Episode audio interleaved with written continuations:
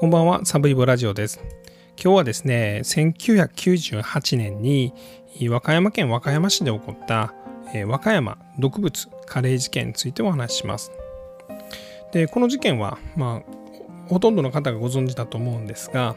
1998年の7月25日、和歌山県和歌山市にある園部という地域、この当時比較的この新しい新興住宅地だったあの地域で夏祭りが行われまして、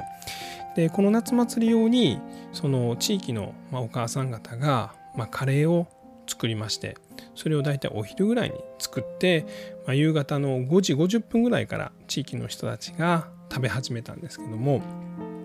でそのカレー、食べたカレーの中にヒ素が入っていたために63人がこのヒ素中毒になりまして、でさらに4人がこのヒ素中毒によって命を落としました。いわゆるこの毒物による集団、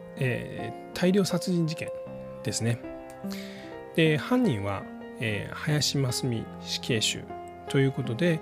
死刑の判決が出てまして、これが2009年には死刑が確定しています。でこの事件現在はですね、どういった状況にあるかというと、かなりこの冤罪説がいろんなところで言われていまして、というのを和歌山県警の当時の捜査の手法がかなりずさんであったんじゃないかというのが一点で、その当時の例えばこのヒ素の鑑定ですね、これが科学的にかなり曖昧やったんじゃないかというような点で、もう一つがこの林真須美死刑囚が、逮捕から一貫して、無罪を主張していたことで、動機が解明されていない点、この辺りが冤罪の可能性が捨てきれないと言われているポイントです。でそれ以外にでもここ数年はですね、この林真須美死刑囚には4人の子供さんがいらっしゃるんですが、その中のご長男さんが割と積極的にマスメディアに出てですね、この事件は少しやはりおかしいんじゃないかというようなことを話されてて、いわゆる再審請求を通したいというような活動をされています。で5月末ぐらいにはですね、林真須美死刑囚が2度目かなの再審請求を、この担当弁護士さんが、和歌山地裁に出しまして、これが受理されたというような報道がありました。で、またさらに最近では少しちょっとこの事件とは直接関係ないんですが、林真須美死刑囚の長女ですねが37歳だったかなが、関西国際空港の連絡橋から転落して亡くなって、さらにその娘さんと一緒に亡くなった4歳のお嬢さんと一緒に亡くなって、でさらにその16歳のこの林真須美の長女のお嬢さんなので、林真須美から見るとお孫さんですねが、その前日かなんかに自宅で全身打撲による死亡が確認されたというような事件もありましたんで、最近少しこの事件による動きが、基本的には最後に言ったそのお孫さんの死と長女の死とこのカレイ事件の直接的な関係はないんですけれども、少しいろんな話が出てきているので、今日はまとめて、この冤罪説も含めて和歌山毒物カレイ事件についてお話をしたいと思います。この事件のあらましは先ほども言いましたように、1998年の7月25日、地元の夏祭りで振る舞われたカレーを食べた67人がヒ素の中毒症状を起こして、そのうち4人が亡くなるということです。で、マスコミもしくは警察はですね、当初この亡くなった4人のうちのお一人から青酸化合物が体内から出てきたので、青酸化合物による殺人事件という線で捜査を進めていました。しかし残りの3人、亡くなった方々の体内からは生産化合物は出ず、ヒ素が出たということで、ヒ素による毒殺事件というふうに途中で切り替えました。で、マスコミも連日ですね、この和歌山市の園部という地域に、たくさんのですねカメラを出してまして、その中でですね取材を進めていく中で、この林真澄の夫の賢治さんがですね、このヒ素を扱ってたということと、ヒ素による保険金詐欺を匂わすようなことを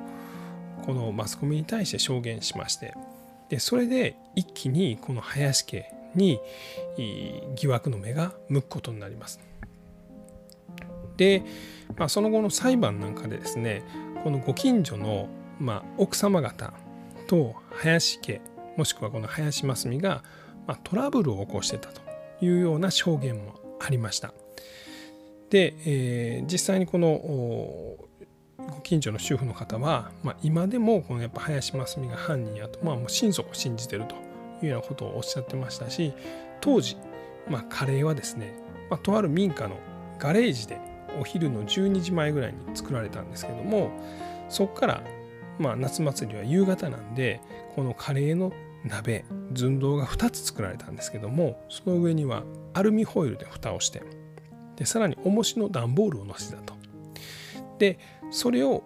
見張りしてたのが林真澄であると。つまり林真澄しか毒物をカレー鍋に入れる機会がなかったというようなのが警察の主張です。で警察がこの死刑を、最終的に裁判でですね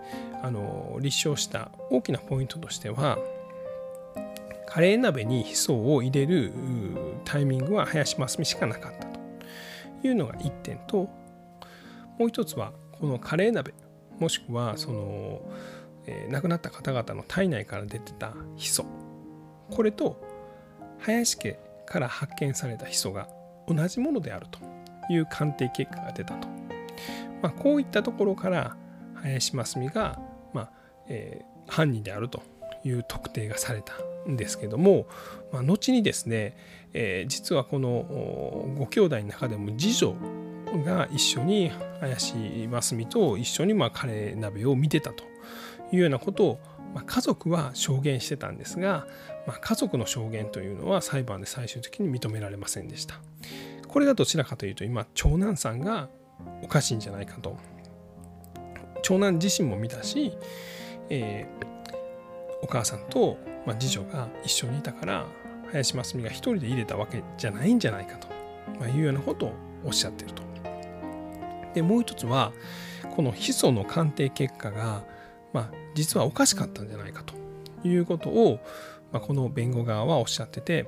で、この林家の家からですね、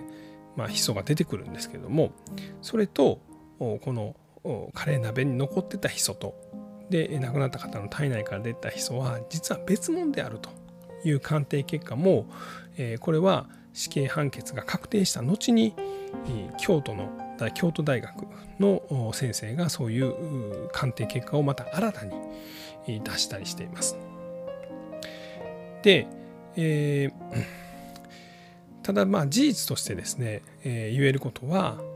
この林賢治旦那さんの方がヒ素を使って保険金詐欺事件をやっていたということなんですね。これが実は大きなポイントなんです。この事件が起こってその後林家に疑惑の目が向くきっかけとなった、この林賢治がですね、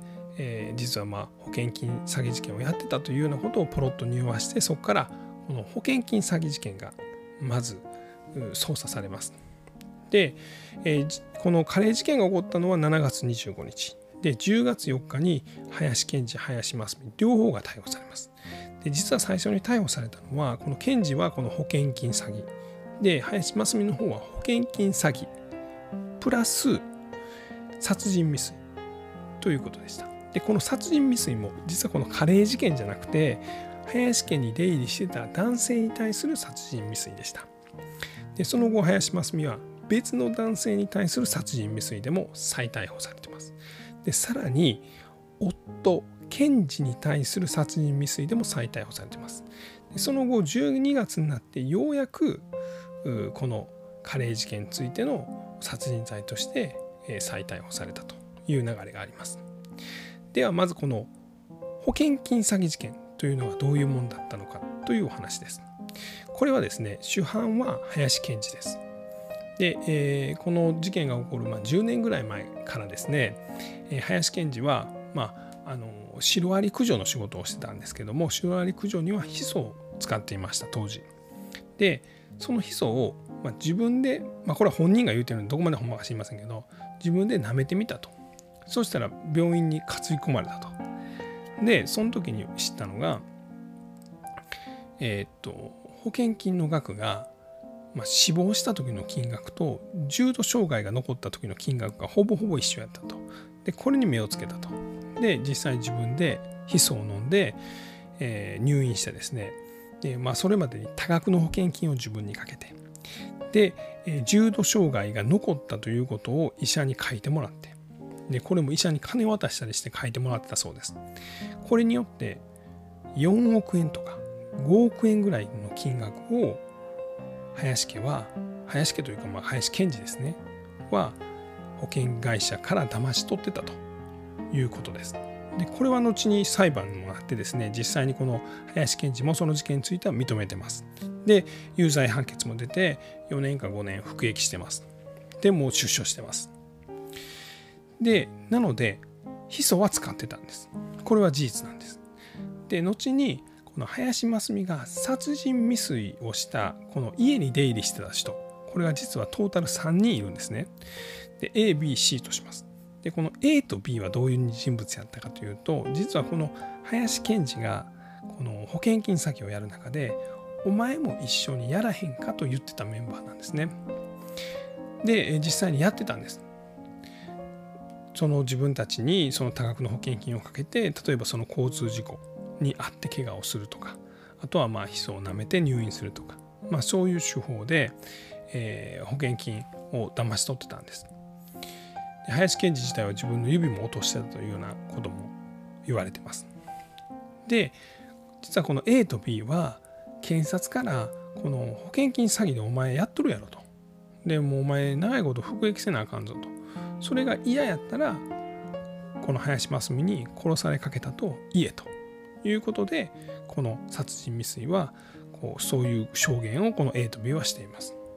で実際林検事の方もですね、これは本人が言ってるのでほんまかどうか知りませんけど、検事から林真須美を逮捕するために、有罪にするために旦那のお前があいつに殺されかけたと言うてくれと言って土下座をされたというようなことも言ってます。これはほんまかどうか知りませんよ。本人が言ってるだけです。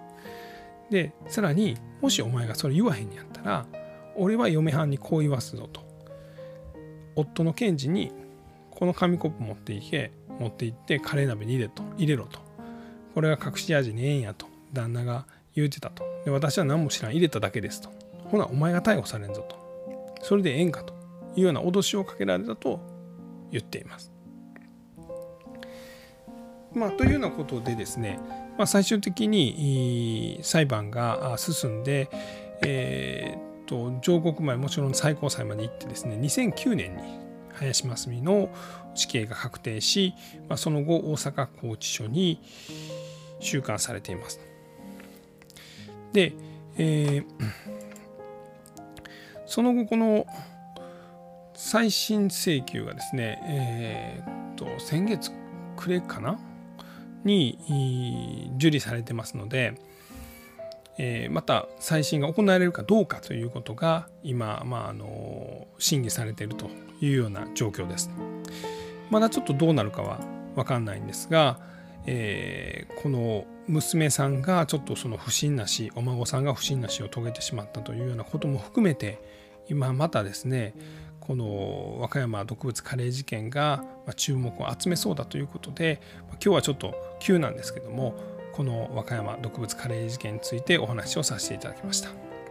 実はこの話はですね、他にもいろいろありましてですね、実はその目撃者と言われている、